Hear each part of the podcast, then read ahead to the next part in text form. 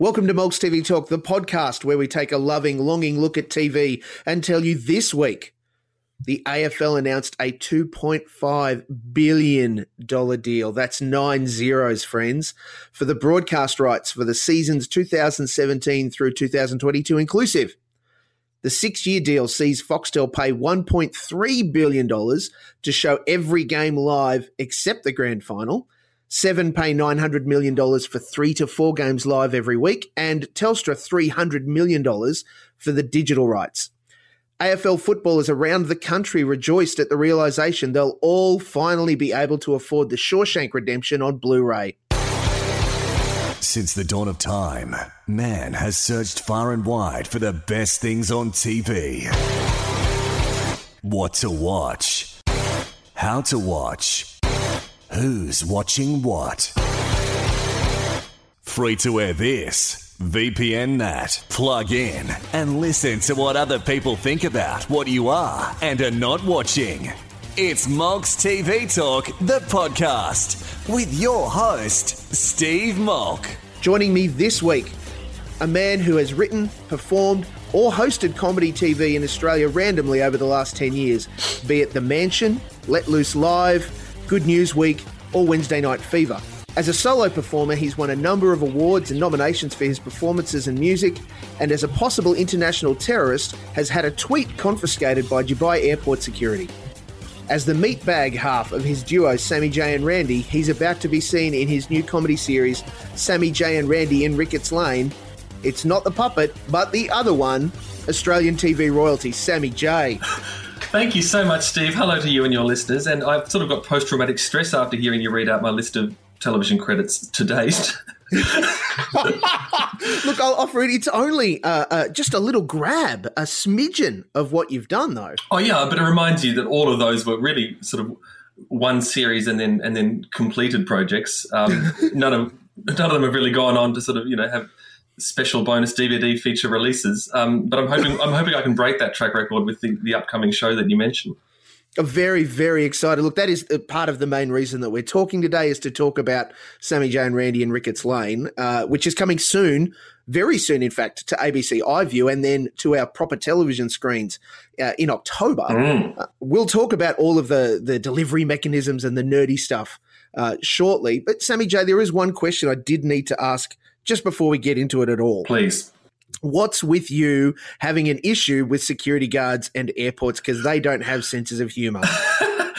um, I look, look, the, the, the, the long view, Steve, is that I'm not, I'm sort of, what am I, Generation Y technically, but I'm really not into the internet in a huge way. I like mm. my websites and I like the, you know, reading the news and so on, but I've always had a thing against Twitter just from its you know, just the nature of it, how it happens these days. At someone Those else. pricks on Twitter are horrible, man. Well, and not just that, even just the whole the, the, you know, the landscape of you know, just oh, someone will say something and then there'll be a news article because it's controversial, and everyone will pile mm. on, and then it's just sort of society eating its own vomit day after day after day. And so I just made a decision some years ago that I would stay off Twitter.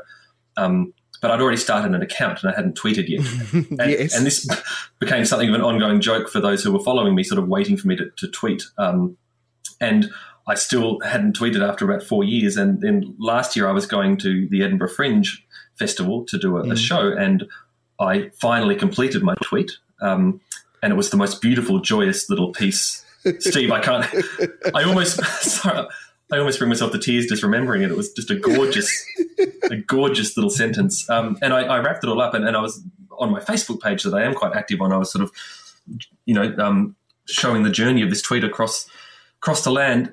Mm. The problem was that I'd wrapped it up in a little box that said "Do not open," which at the time just all felt very innocent as I was packing my bags. But I got to Dubai yes. Airport and I was taking photographs of myself with the box, and um, and again putting this on Facebook, you know, hashtagging Dubai Airport with a box saying "Do not open." And at this point, uh, someone comes and taps me on the shoulders and, and, asks to see what's inside the box, which is not a not an unreasonable question from a security hmm. guard in an airport.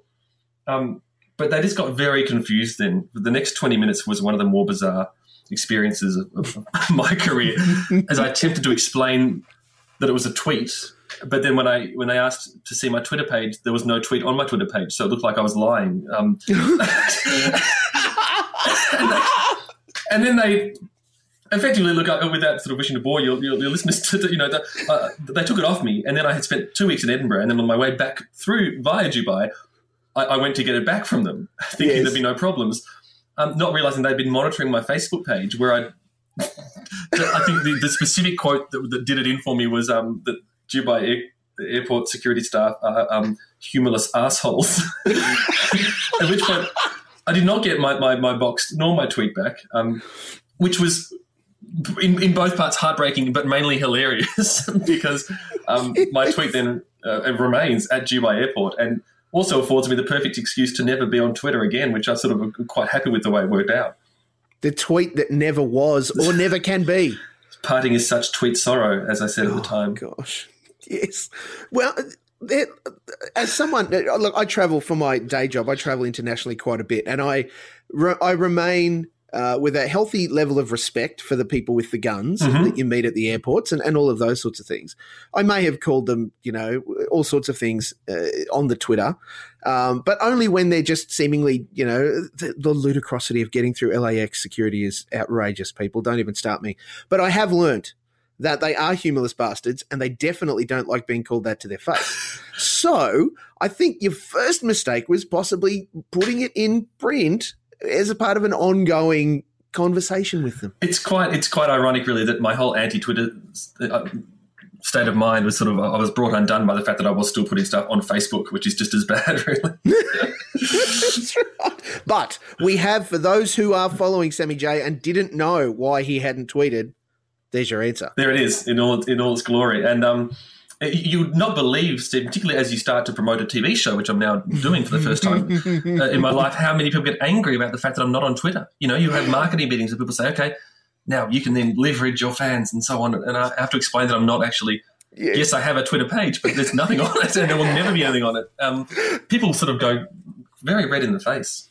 I've been doing this this uh, little TV jig just long enough to see the ABC crawl into uh, 2015 and understand that having um, the talent, people like yourself, Sammy, connect with the audience and all of those nice social media words. Uh, is really important to promoting the show now. Hey everyone, make sure you tune in and see us on the show with the stuff and things and and all that sort of stuff. And I can only imagine the the perplexed looks that you got from some of the wonderful marketing and, and PR team when you said, "Yes, I have a Twitter account. No, I'm not using it." Well, in in their defence, that they, they, they that once I explained the joke behind it, everyone's very on board. But but more more generally in the comedy world, you know, particularly theatres, you turn up to a theatre and you're doing a live show, and they Oh, yeah. their entire their entire um publicity plan is we'll use Sammy J's Twitter account, and then I turn up for my show and. and Explain that no, I haven't been mentioning it at all because that, that's when you really get your ass kicked. Yeah, those theatre people are so unforgiving. I, I, I love this whole idea that you know I've sort of just nothing has changed in my approach to my life in the last ten years. Um, you know, ten years ago I wasn't on Twitter. Now I'm still not on Twitter, but just by default, just by doing nothing, you can suddenly become an accidental asshole or accidentally bad at your job because you're not doing something. I was very into MySpace. I always am. a- I always, you know, tell people very quickly. I was, I was a demon at MySpace, and I was just Mm. mastering that when it fell out of favor. So I just give up now. I'm just not going to attach my horse to any new technolo- technological wagon. Have you not uh, gotten back onto the MySpace bandwagon since it came back, or is it now uh, out of favour again? No, because I assume so I didn't even know it had come back. I assume someone said that on Twitter, but since I'm not on Twitter, I'm a, it's it's a vicious cycle now. I'll forever. Social media pariah, Sammy J. This is I'm also just prostituting myself because I'm uh, yeah I have a Facebook page where I do do a lot of connecting and so on, and I like that because it's it still feels like a little family there. Yes. you know. Oh, and the arguments and the long form uh, irrational comments and conversations that can take place. Whereas in Twitter, because you have a, a 140 character limit, they have to be very short, sharp. Uh, things that I like about you, things that I don't like about you. There's very little nuance Mm. in Twitter. See, Steve, I'm I'm already my heart rate is racing now because you know it, it, here we are on a podcast and I've spent ten minutes talking about Twitter and I've just explained I hate Twitter. Like it, it's ruining my life. Everywhere I go, I can't get away from it. Well, the best part is that I won't then ask you to promote this on your, your Twitter account Well- because you can't. In fact, in fact, you should do that at the very end of the chat. That would be the perfect way to sign off. just hear me scream and fade out to silence. now, Sammy J, there is a ton of uh, stuff for us to talk about, not just your dalliances with uh, people that wear rubber gloves. Uh, have you got some time to talk about some news? Absolutely. Get all your TV news at molkstvtalk.com.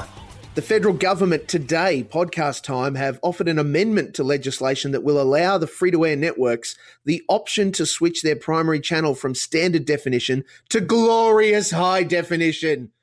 Welcome to 2005, Australia.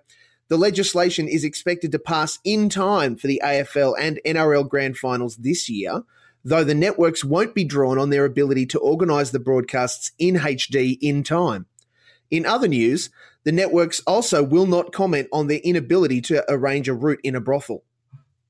Now, Sammy J, I, I appreciate that you, as a fellow nerd, love good things, love the techery, love the bits that make you go, hmm, that's that's very sweet. Mm.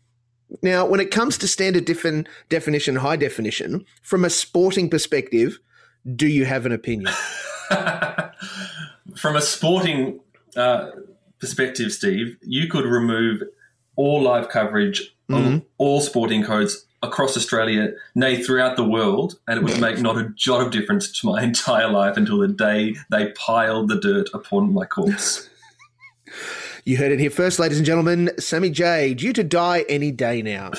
Um, uh, yeah, I I have a great interest in high definition uh, channels. Obviously, mm. I think that's good for all, but um, not not a fan of sport, and very proud, very proudly so. It's such a strange beast from an Australian TV landscape. Uh, Free to air networks really are only surviving on reality television, sport, and news. And one of those things is legislated as part of their license conditions. So it's kind of a crazy thing that we are 2015 now. The fact that the government have stopped them from being able to broadcast pretty much anything decent in high definition is. I just shake my head. Well, yeah. From a television point of view, but I, I have to. I'm also, um, you know, I, I, as a massive fan of Frontline, that was one of my very, you know, mm. seminal sort of, you know, influences back in the day. And I just remember watching behind the Frontline, the behind the scenes um, uh, show they made about, I think, I think series yes. two at the time, and just hearing Santo talking about, you know, that that was filmed on a handycam and so on. It was, and that was part of the joy of the show was that it was quite low fi, but for me, watching that was never an issue with the quality of the vision because the performances and the scripts were brilliant. And to this day, I maintain yes. that I really, you know, I, when I'm watching stuff on Apple TV or, or, whatever, I buy it in standard def, not high def, because I just don't care. Like, it, if I once I'm gripped in, I'm gripped. You know, whether I'm watching it on a tiny tablet sure. or a giant screen. So I actually am slightly unmoved as well by by the HD argument, but I don't mean that to diss those who have beautiful TV screens and want to watch stuff in, in high quality. It's just a, a, a personal sort of um, perspective. Well, we also have to take into account that you're a comedian and you live in a share house and can only afford a small, you know, 24 centimeter color cathode ray tube television. yes, um, uh, although the share house, you know, these days is, is my, my toddler daughter who's who's pretty much got her hands on any screen that is, you know, going. Can you imagine the conversation you'll have with her in, let's give it 10 years, where you're, no, no, look, standard definition is fine, darling. Dad, Where's my Dad, hologram? Come on. Yeah, come on. 4K is so last week. it's a great transition for us to then talk about uh, the upcoming program, Sammy J and Randy in Ricketts Lane, because uh, I, I, have been one of the lucky few to see but one of the many episodes that are coming. And to just talk about from an art direction perspective, it's got a very definite suburban, almost 1970s look about it, doesn't it? It's delightful. well, you, you, actually are right. This actually does segue perfectly out of the last 15 minutes of me being a grumpy old man.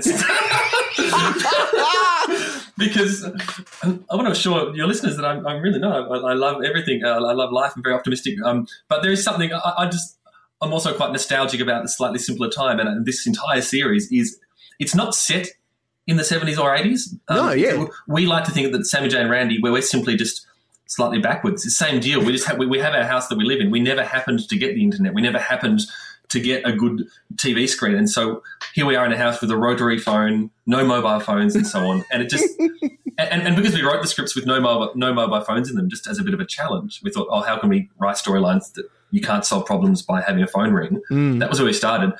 Then when the art department got the scripts in pre-production, they came to us and said, "Oh, is this set in the seventies or 80s? And we said, well, "No, oh, well, no, I guess." And suddenly, like it was just this cascade where the vision, the vision of the show, as you say now, it looks so retro in this glorious way, and I'm driving this old, beaten up yellow Volvo, yes. and, and, there is.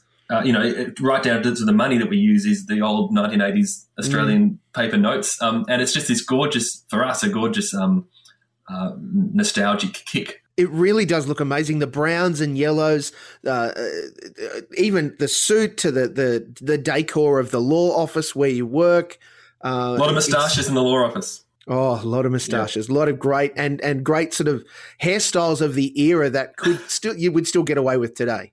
Well, you know, I mean, we're a fairly visual actor, Randy and I. Once you've seen our faces, particularly Randy's face, um, you tend not to forget them. But we still, we, we really wanted this this show to have its own unique look that someone could if you just tuned in for five seconds, you'd say, "Oh yeah, that's that's Sam and Jane, Sam and Randy's show." You know, that, that mm. um, and I think you know whatever people think of the show, hopefully, even if they hate it, they'll be able to pinpoint the show that they hate very quickly. what were the challenges for you guys in translating what was a very successful live comedic stage performance to televisual land?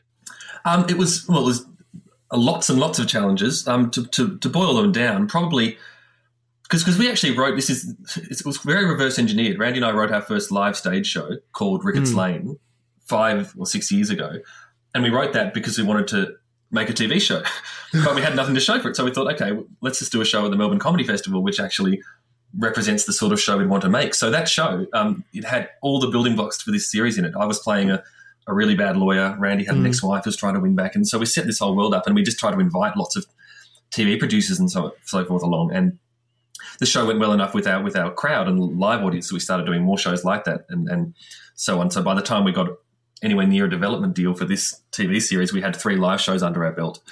and at that stage, we thought, oh, well, we'll just convert those scripts into a you know, from an hour into half an hour. That'll be mm. fine. and we had like a sure. three days in a room together, and, and, that was a very steep learning curve, realizing how much of those scripts were based on a live environment and how much of them relied on the, the energy of a crowd and, and mm. And so it was completely back to basics for us in terms of the scripts themselves. And we were um, very, very fortunate to have the wisdom of none other than Tim Ferguson uh, as our script editor. What was it like working with really now a guy we could classify as one of the godfathers of Australian comedy? Yeah. His time with uh, the All Stars, the Doug Anthony All Stars kids, look it up. It's on the internet. It's crazy. um, uh, phenomenal. And I know he's gone on to lecture about um, comedic writing and those sorts of things. Having his involvement, what's that like? Well, it was, it was you know, brewing because it's exactly the same. You know, we, we, personally, mine and I can speak for Randy as well. His influences really come from the you know nineties. That's that's when I grew up mm-hmm. at school. So I was watching. You know, that was towards the latter days of DAAS, and then and so forth. And and um, I, I, knew Tim was getting involved in this sort of thing because I read his book about narrative comedy, and, and so we had a chat to him to see whether it was something he'd be interested in. And that first conversation, you know, just the questions he was asking were just like cutting straight to the heart of, of the matter Excellent. and discussing, you know, um, because one of the first things we always knew about in the series was that Randy, who may look like a puppet, I know, and he may sound like a puppet, but he's not a puppet. You know, he's a real dude. Absolutely. And, and the show was never ever going to have any jokes about Randy being a puppet. That was that was just not on the cards for us. That that, that in, yep. in essence, that is one of the primary jokes of the show. That Randy's actually a more believable character than I am in the show, and he has this. He has a, an ex-wife who's trying to win back, and he's got all these you know issues he's dealing with, and and but you know, it's amazing the number of people you speak to who still sort of assume that's the way you, you you're going to go. So Tim got that straight away, and it's like, okay, well, how would you build that believability and you know setting the rules for the world and so on? And yeah, just from our first half hours of chat, he, he was on board straight away. And so, um, yeah, he, he was incredibly helpful in knocking the, the scripts into shape, very much from a structure perspective, because we'd come back and mm-hmm. we, we did approach the TV show. The similarity with our stage show was that we started with trying to write a funny story. And so you know, in any of the episodes, we wanted to have just three sentences. You could explain the story and it made people laugh. You know, so mm-hmm. for example, um, uh, episode five, uh, Sammy J and Randy have uh, discovered that a neighbour is putting their excess rubbish in their rubbish bin, so they organise a stakeout overnight to catch the culprit. You know, now yes. you're laughing, and potentially because I put some pressure on you by um, saying that hopefully that would make you laugh, but nonetheless, you know, we, we really wanted to get those right. Once we got those right, we moved on to you know one page overviews of the story and so on. And the jokes and the lines didn't come till till last, of course. But but Tim was really instrumental in that that building phase and the structure phase to make sure that everything was slipping in. So by the time we got to writing the scripts, um, we we sort of hopefully had a structure that was going to support it because we th- this is a very narrative based show and we really wanted the stories and characters mm-hmm. to actually be something you wanted to follow, not just as an um, you know from one scene to the to the next. So hopefully people who watch the start of an episode will want to hang around to see the end. Uh, well, certainly it, it, had me, and in the one episode that I've seen, I cannot wait to see the others. I've read the synopses and, and all of those sorts of things for the com- the coming episodes. There's so much just in that writing layer. I mean, you, you talk about how uh, you know the fact that we acknowledge that Randy is is a real character in the context of the show, and that that's just how you guys play it with him in all of your performances, really, isn't it? It's it's not the whole aggro I'm a puppet thing. It's no, no. Randy is a three dimensional part of the whole thing, and and yeah. that that character development, the way that that then plays out into the uh, the show. There's a moment in the first episode, uh, and I won't give too much away, where he goes to see uh, his former wife, uh, trying to win her back, mm. and presses the doorbell, and and a, a beautiful moment happens, and it's hilarious and confronting and scary and like I was seriously laughing. It was so so great. It must have been very weird for I can't remember the actress's uh, name. Samantha Healy, the wonderful Samantha Healy, yes, who plays his ex-wife. So great for her to have to play that out because it's just not anything you would expect. Well, you don't wake up and do that.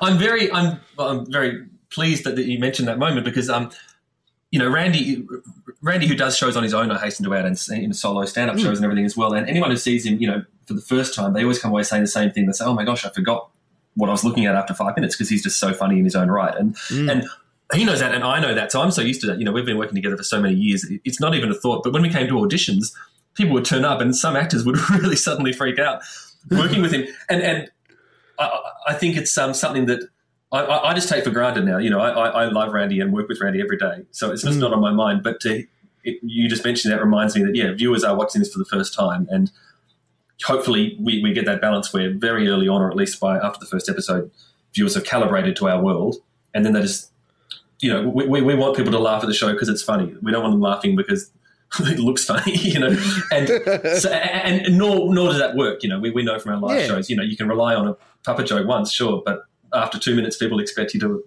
actually be uh, earning earning the laughter properly. So, um, as soon, the sooner that people treat Randy seriously, the better for the comedy. In my yeah, opinion. Absolutely, and and that there's the, everything in the way that the the episode and I'm sure the rest of the series rolls out is just that instant acknowledgement that you guys share a house and uh, like you're you're basically playing a game of Tiggy is is so great. yeah, very so violent. Great. Very the, the opening. Oh, actually, I, I, don't know. I'm not. I'm not. I've never been in a position of promoting my own show before, um, Steve. So I don't know how much I'm meant to give away or not. But yeah, that, oh, that, that, first scene is um, one of our favourites. It's a very violent game of, of hide and seek. Yeah, oh, it's and it's so great. Um, now, not only have you got uh, an incredible, you know, standing cast alongside you guys uh, that play some bloody funny characters. Your boss, um, uh, Borkman. Yes, Mr. Borkman. He's my God. he's my yeah Nathan Lovejoy. The uh, I, yeah, an incredible actor who just brings that that character um, to life so beautifully. You know, I, I, I, just would want to watch him constantly. Just uh, yeah, yeah. I, and his introduction to us peeing on the, the plant, the pot plant in your office, is delightful, right? It's so so good. Well, it's yeah, it's you know, it's um, it's not rocket science, I guess, for us. We, you know, Sammy J is a very bad lawyer. We wanted a boss that would just antagonise him as much as possible, and so you know, he doesn't come. One, one, idea, of course, is your boss walks in and pisses in your face, but that's just too much too soon. Mm. So he, he, just walks in and just casually just pisses in the pot plant just as he's chatting, but you, you, there's no reference to it. It's, it's just how yeah. he, how he operates. He's just that kind of guy. And the uh, the the lusty secretary Wednesday um, who has also been recently in Wentworth. Yeah, Georgia Chara, who is just yeah. on the on one like all the actors really, but we're just so lucky to have them because I'm sure they're all, particularly in Georgia's case, you know, about to explode, and we get to sort of contractually nab them before they get too big. well, you say that, and then you've also got Dilruk Jayasinha involved, so you know it's kind of potato potato.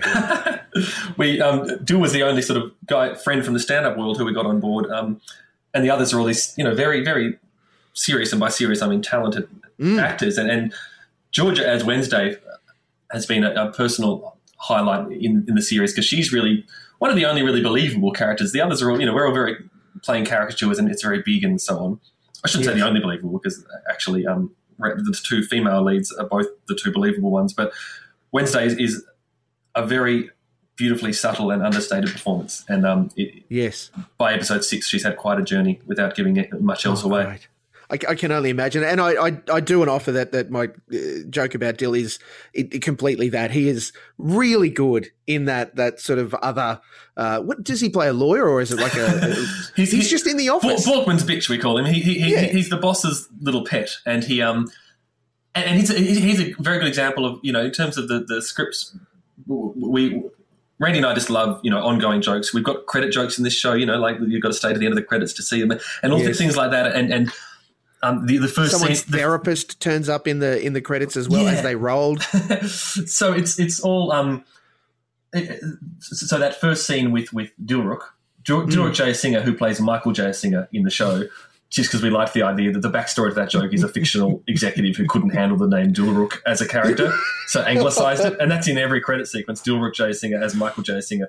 You know, it's just stupid stuff like that. Yeah. But his yeah, that his, his introductory scene in episode one is actually a setup for a joke that comes back in episode s- episode six. So there's a lot of little threads we're trying to weave. Whether it all works, uh, time will tell. It's an investment though from an audience, isn't it, to get them involved compared to a, a, you know an hour show where they're sitting there and everyone's in and we can all buy in. When it's six, eight, ten episodes, uh, particularly for comedy, you really want them to hang around. So having that stuff peppered through, I think, really draws in. Uh, This is a bad phrase, but draws in the comedy nerds, the people, the fans who are like, yeah, yeah, we love this stuff, and oh yeah, we got this thing that was something else that was three episodes ago. Oh, I mean, absolutely, and so key. There are many, many jokes in this show that that we, as, as we wrote them and as we shot them, uh, we knew that they were just there for a small percentage of the audience, the little visual things in the background or a Mm. line. But that's what it's all about, you know. And, and for me personally, you know, all the shows that you mentioned in my, in my introduction, you know, none of those have uh, been my own projects. They've been someone else's project that I've been worked on. But but uh, that meant, of course, I didn't have this sort of control, and also they're largely often you know topical based sketch stuff. So you're, you're churning stuff out each week, and it's very different to having a year to actually craft a show. And so Randy and I just love that opportunity to actually you know sort of have that bird's eye view of a series and.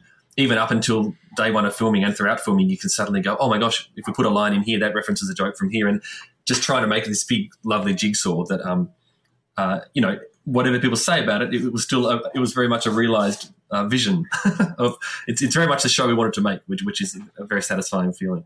There's also a great smattering of other excellent Australian comics just popping up in little bits of roles or stuff all around the place. You've got Francis Greenslade, who's in a number of episodes Yes, uh, as a bit of a nemesis for you. Uh, Dave Callan, David Quirk, Anne Edmonds, Geraldine Hickey, Kate McLennan. There's a bunch of Yeah, people there, and- all great talent. and Jen Morris, who is just uh, Yeah. a huge fan of uh, it's, it, and you know that was just the that's sort of the cherry on top when you finally written the show and you get to casting and you suddenly go, oh gosh, let's let's get some friends on board who we're going to have fun with and who we know will will nail these roles. Um, so that was yeah, that was just a real highlight because it was something quite surreal about being on set with you know your comic friends who you've been touring with and so on, and, and actually bringing bringing this stupid shit to life. As fans of Good Game will know, no comedian cuts a rug like Dave Callan. Exactly, and that is why uh, it was almost a stipulation uh, from him to me when I told him this series was being made that he had to be involved in a dance sequence, and I'm Excellent. happy to uh, reveal exclusively right now that uh, you'll see Dave Callan dancing in episode two, Steve. Yes, I c- cannot wait. It is so great, and that's the other angle, of course, that that the com- the comedy that you and, and Randy deliver is punctuated with these wonderful songs uh, that, in a, a television context, become great set pieces that that either you know deliver a gag on the narrative or, or extend. You know, we've now got to move on to this, so we'll have this great song that allows us to progress the conversation about the census and those sorts of things. For example, uh, they, they work really well. Sometimes they, you know, you can have songs that feel, oh, we've shoehorned this one in, Mm. uh, but these are all really natural to the script you guys have got around them. Well, thank you, and that, well, that's certainly the intention, and I think we, um, you know, I, I, we, we had the benefit of being musical comedians, and, and also in my solo work, I've sort of learned over the years, you know, at least if not how to write a funny song, when to get out of a song that's not funny, and so I agree. You know, musical comedy often has a very bad name for very good reason, and and um, uh, because songs can go too long and they can be shoehorned and so on. I think there is not one song in this series that is over 80 seconds. I'm, I'm happy to report that to your listeners. um, and, and all of them, with two exceptions, were written just for for the show because, just like you said, sometimes they try and wedge a song in that already existed, and it just, it just slows everything up. And it's just like, well, why have it there? So every every song tries to act as a turning point for the storyline. Um, and there were some interesting little, you know, challenges. Because one moment, a scene in episode four, um, where I'm trying to seduce my boss in order to get my job back. That's not really a spoiler alert so much as a, uh, hopefully that makes people want to watch it. I think hints of that are in the trailer anyway. yeah, there are actually. Yeah, I'm definitely dressed as a woman, um, but I um the original version was was uh, because uh, Borkman the character is a big fan of Kevin Costner. And so we were going to have me uh, singing Bryan Adams' "Everything I Do, I Do It for You," which um, fans of Robin Hood, Prince of Thieves will know was um, yes. made famous by that film. But then, of course, you know, in the three weeks before filming, we get word that there's no way in hell that we can afford to pay for the rights to that song. So, so we had to very quickly write another song, which became one of my favorite songs of, of, of the, the series. And it was written very quickly and then suddenly went to film. And a little example of where, you know, obviously, first of all, original content always trumps non original content, but also the, the, the, chance to use music um, because the song is called I Want to Bang You in the Toilets. And it's one of my personal favorites. and the sweet, sweet APRA dollars will roll in we, we should wait and see. Um, if not a lawsuit from Kevin Costner, because um, as one of those little, you know, nerdy jokes that we referred to earlier, uh, every episode title from the series is named after a Kevin Costner film, um, and they're not relevant to the episode itself at all. so we just wanted to see that in the Green Guide when it goes to print. You've got the Postman, the Bodyguard, Dances with Wolves, and then the final episode we just um, did picked his most obscure film. So the final episode is called Malibu Hot Summer. Oh, that's that's very that's, very that's good. one for this very niche audience of Costner nerds out there. I'm disappointed there's no episode called The Untouchables. Oh, series two, my friend. Oh, there's series time. two. There is hope, people. we can all water world together. Yeah, and, and, and by that stage, the show will be such a massive worldwide hit that Kevin Costner will be begging us for a cameo. Yes, just a walk on yep. as a waiter or something. In, in the background, yeah. Mm, Kevin Costner as Kevin Costner the waiter. Now, it's an interesting thing, and, and this is another one for the comedy nerds as much as anything else. When you did Ricketts Lane uh, on stage, you guys were directed by Alan Brough for that, yes? We were indeed. And the television series is directed by his brother, Jonathan Brough. It is indeed. What's going on with the bromance? Big cock up, Steve. Big cock up. We asked for a bro, but they didn't. They didn't they understand there was a full free. stop after the, uh, the A. We're too polite to knock him back. It was just bizarre. Like because Jonathan uh, mm. has only just very moved. capable in and of himself too. I don't want to deride that. Oh no, well he's you know exceptionally we, we, we owe a great deal to him. Or if the show flops horribly, we have a lot, yeah, lot to blame him for. but he um he's only just moved to Australia like in the last year, so he's.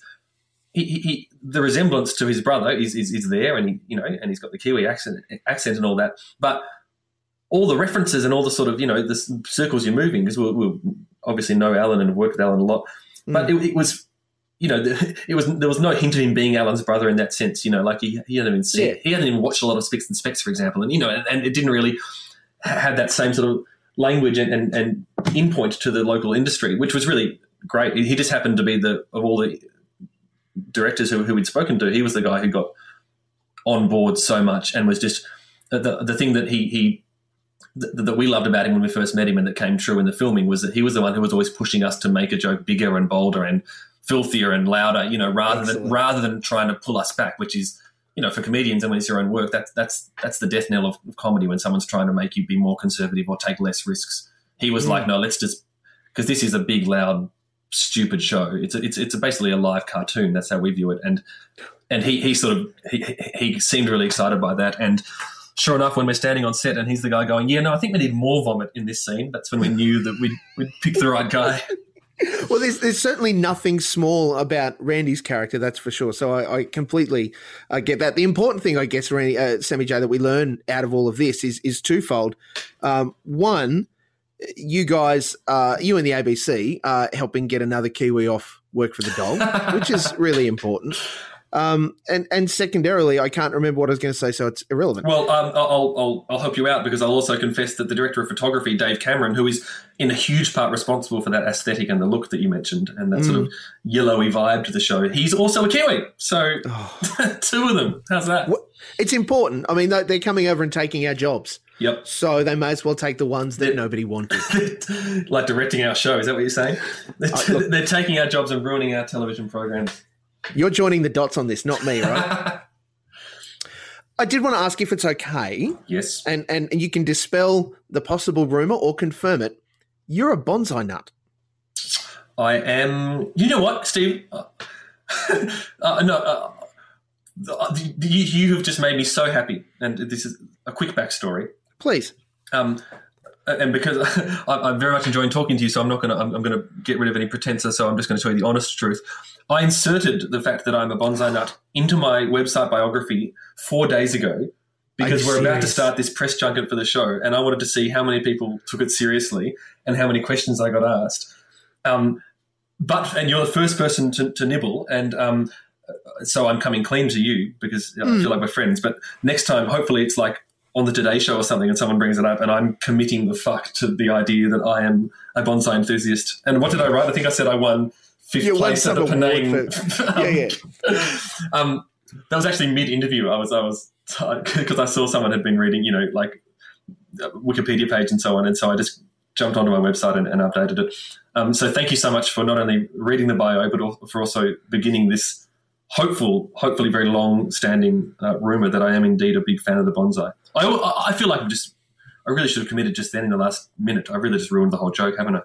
Oh, uh, only for people, uh, the two people that listen to the podcast. well, yeah, I like to think this is a secret club, and so uh, for all, all the listeners now, anyone over the next few weeks or years or decades, every time you see me posing in front of a bonsai plant with a big cheesy grin on my face, you know that it is part just another one of my stupid jokes. oh, it's going to make the promo. There's no question. Sammy J's secret love, bonsai.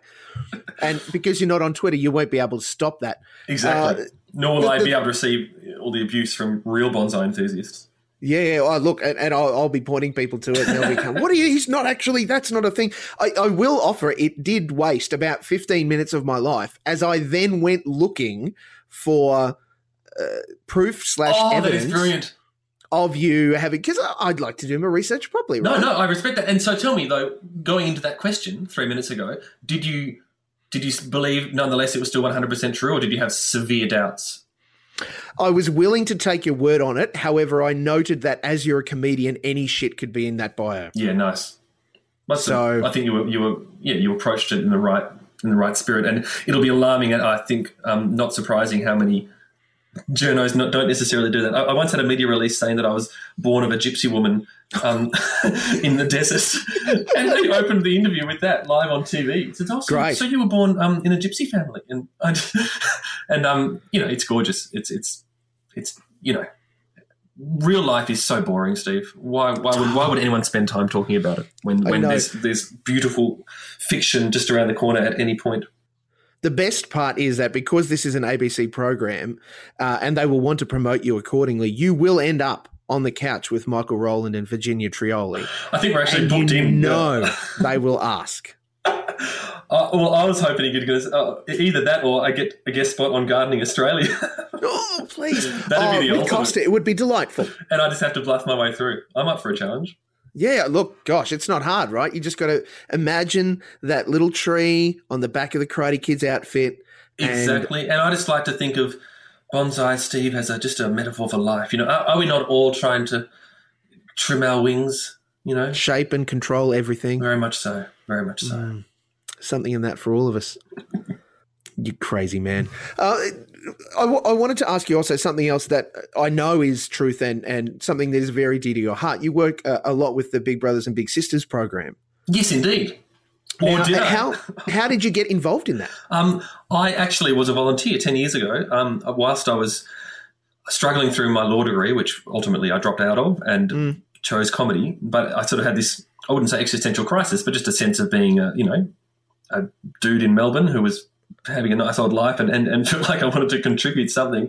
Um, uh, and, and so I just volunteered with Big Brothers Big Sisters because it, felt, it was actually not a huge commitment. It's a couple of hours a week um, Mhm. hanging out with, with someone who, who, needs a mentor in their life. And in fact, the big commitment was the actual application process because they're very good with you know what they do. They it's sure. home visits and, and police checks and all that sort of stuff. But um, no, it was great, and I had a, a wonderful time with, with my little uh, little metaphorical brother for a couple of years, and then I stayed involved as a comedian doing helping with fundraisers and stuff and doing comedy spots. And then a couple of years ago, they approached me to be more of an official am- ambassador, um, which has been great because it's you know I, I like that I can actually be, speak about the, the, the organization because I actually have a real history. So that's my first joke I make at fundraisers these days. Is unlike Bono, I actually have been there and lived. not to bag Bono because he's done a lot more for the world than I have, but um, you know, rather than just getting on board a random um, charity or anything, you know, I actually, I actually do have history with 51, so it's a very natural fit for me. And um, yeah, I try and stay involved. And it, it's where, where, it works well is that right now, for example, it's, it's in my biography, and so people are more likely to bring it up to talk about it, and it raises that little bit of awareness, which is, you know, hopefully um, a small way I can contribute. Can you confirm right now, today, that your involvement with Randy is actually the Big Brothers Big Sisters program gone wild? I am willing to confess that he indeed came to me seeking a mentor, and uh, it's been all downhill ever since. We formally formally cut ties from the program, though. Yeah, well, understandably so, right? Because I was going to say, I can just imagine generations of felt-faced, uh, you know, young purple, green, yellow kids just walking around and saying, "Well, this is what Sammy J said I had to do." Yeah, this is this is just the advice. This is how to take myself away from my at-risk behaviour. How did this partnership with with Randy get up? It, uh, 100% honest answer is, is um, uh, 10 years ago, almost, I think October was the night that we first met at a, a gig. It was at the Vibe Hotel in Smith Street, uh, Collingwood in Melbourne.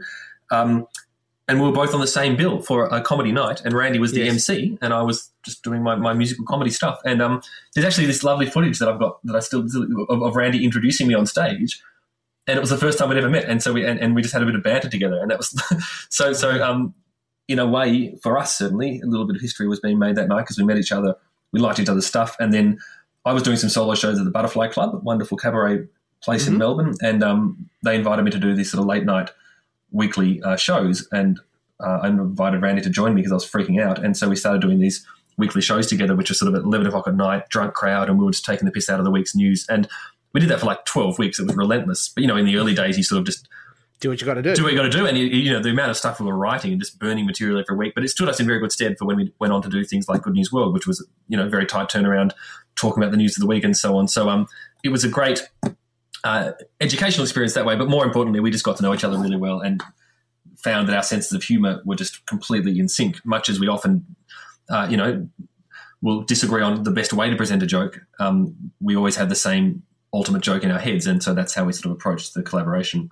Well, it's, it's certainly paid off. We, we have all benefit. I, I, I, will offer. I'm yet to see you guys live, and that is my loss. Uh, but I'm looking forward to seeing when the next opportunity happens in my uh, regional capital city. Well, we, we you know if the show goes well, rest assured we will be doing a shameless cash grab in every regional centre of Australia. Um, if it doesn't, the duo is officially over. It was an experiment that did not work, and um, we'll walk away. But it, it, it, if I may be sincere, it's, it's actually lovely to hear you say that, that you haven't seen us live because you know we've we sort of have been in our heads just you know uh, uh, snippets of the show and stuff that we watch. We had a screening in Melbourne a couple of weeks ago where that was mm-hmm. to a, a, a, crowd of our fans, people who, who, know us, and so it was sort of fairly weighted in our favour. But the entire question as to whether this show works, it's, it, it hinges on people who have never seen us before and whether they like it and get on board our style. So um, it's it's a thrilling mystery, Steve.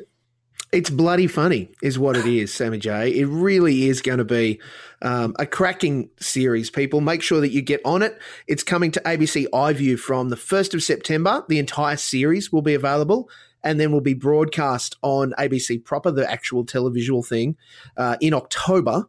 Uh, all, all I can offer is that it is just a half an hour here and there, well spent. It's delightfully funny. And, uh, yeah, it's so great, Sammy J. Congratulations on Ricketts Lane. It's going to be excellent. Steve, thank you so much. And um, yeah, the, people can yeah, sort of do the whole binge thing, which it sort of breaks my balls. The idea of so much years of work, and then you know some little 13 year old shit will watch it all in two and a half hours and move on with their lives. But look, that's the way of the world, isn't it? so um, I hope that your listeners do enjoy it very much so. Um, if they don't, full respect, you know. Um, but um, yeah, it's, it's, it's going to be fun. We, we love the show ourselves, so hopefully a couple of other people do too.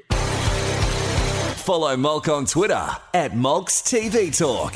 How can people now find you in the world of the technology things? Ah, well, they can follow me on Twitter. Um, I am really trying to get the most Twitter followers of anyone who does not tweet. That's one of my personal jokes, so they can get on board that. But uh, Facebook, if they search for Facebook, Sammy J Facebook, um, I, I do regular little updates, and also Sammy J and Randy, we do regular updates together um, within the world of of, of Ricketts Lane. So um, yeah, jump on, and, and you'll be sort of subjected to our relentless shenanigans as, for as long as you choose.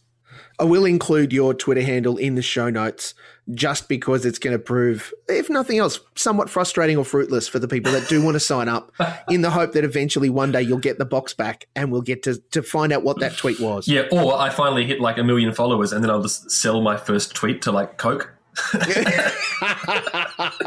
just retire. Yeah, that's right. Uh, Sammy J only drinks Coke. what a horrible way to end my career. That'll be or, or amazing. begin it. I mean, it really depends on if Kim Kardashian can have bajillions of everything, and that's pretty much all she does, right? Is hawk and, and prostitute herself out to whatever the next big product or something that has the money to pony up the dough. Why can't you? I'm just yeah, I'm just playing the long game. I'm just making it so you really people are really going to fight for that one tweet space. A juice box endorsement. Yeah. No, that wouldn't happen. I've tried. They don't want to bar of me. That's outrageous. Do they not know a pinup? Anyway, Look, yeah, don't get me started on, on the company behind Prima and their reluctance to give me freebies. damn it. Well, thank you, Sammy J, and thank you everyone else for joining us this week on Molk's TV Talk, the podcast.